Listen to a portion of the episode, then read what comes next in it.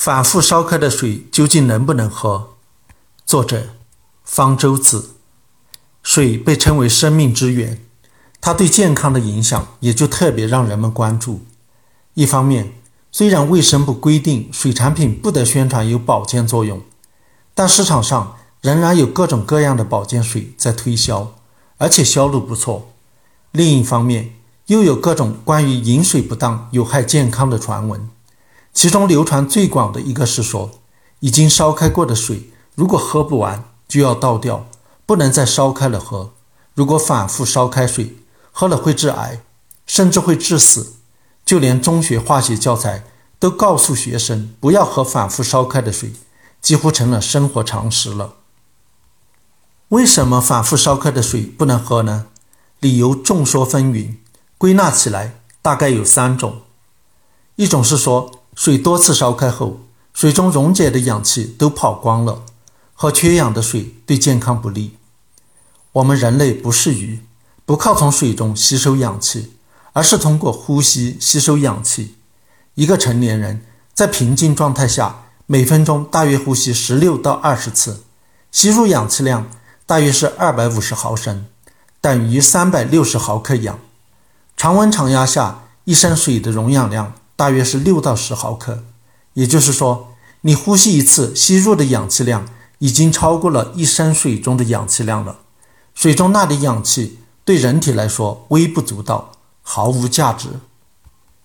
另一种说法是，因煮沸过久，水垢会溶解到水中，水中钙、镁等重金属成分浓度会增加，让水变硬，对健康不利。因水中浓度较高的钙镁离子。煮沸以后，生成碳酸钙、碳酸镁、氢氧化镁等不溶性物质沉淀下来，形成水垢。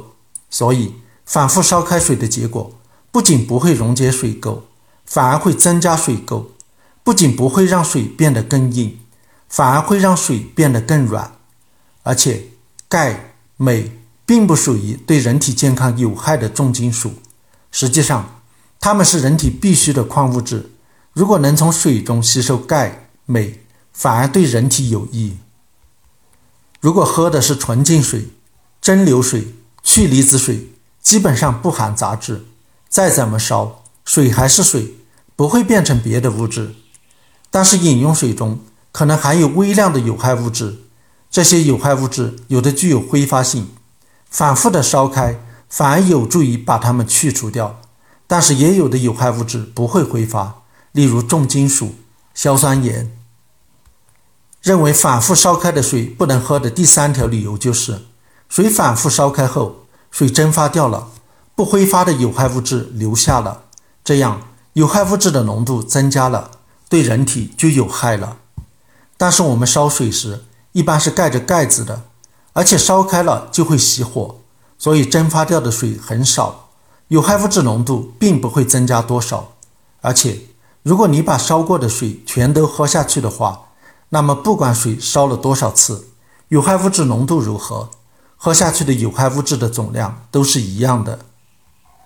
高中化学认为，反复烧开的水不能喝的一个理由是，煮沸多次后，水中原有的硝酸盐会分解成亚硝酸盐，亚硝酸盐的毒性比硝酸盐大，过多的摄入亚硝酸盐会破坏血红蛋白的携氧能力。导致体内缺氧，而且亚硝酸盐是一种致癌物质，长期摄入有可能致癌。理论上，硝酸盐受热能分解成亚硝酸盐和氧气，但是有的硝酸盐很稳定，不容易发生分解，有的则较不稳定。所以，硝酸盐能不能分解成亚硝酸盐，和硝酸盐的种类和反应条件都有关系。那么，水中的硝酸盐。经过多次沸腾后，能不能生成亚硝酸盐呢？这必须用实验来证明。有人把水煮沸了十次，发现硝酸盐的含量不变，也没有检测到亚硝酸盐，因此认为硝酸盐在这个条件下不会分解成亚硝酸盐。也有人更长久、持续的用饮水机反复加热桶装水，发现水中亚硝酸盐的含量会逐渐增加。加热到一百八十一次后，水中亚硝酸盐离子的含量大约是一开始时的五倍。在日常生活中，不太可能把水煮沸这么多次，只有一种情况下有可能发生：饮水机的加热一直开着，每隔二十分钟左右自动加热一次。不过，饮水机用的桶装水是已经过纯化的，多次加热后产生的亚硝酸盐的量很有限。上述实验中，加热一百八十亿次后，水中亚硝酸盐含量增加到三点五三微克每升，超过了桶装水的卫生标准，每升两微克，但也超得不多。要引起中毒，更差得远了。按亚硝酸钠计算，人要吃下大约零点二克才会出现中毒症状。这相当于喝下了几万升这种水，而且饮水机的水是流动的，会不断的被取走饮用，亚硝酸盐的含量实际上不会像实验结果那么高的。实际上，在日常饮食中经常会遇到亚硝酸盐。亚硝酸钠作为合法防腐剂和着色剂，被广泛用于肉制品中，即使是没有超标的肉制品，其中的亚硝酸钠含量。也能达到每千克零点零三克，比水中的亚硝酸盐更让人担心。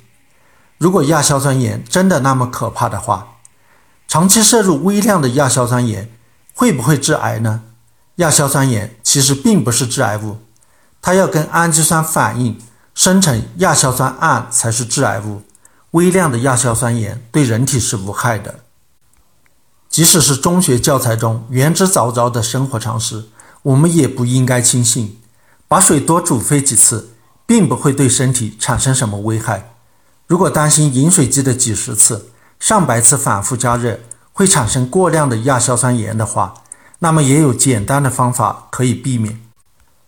不要让饮水机的加热持续开着，只在需要饮用时再打开，或者干脆直接饮用凉水。桶装水本来就可以直接饮用，这样能够节省能源。更环保。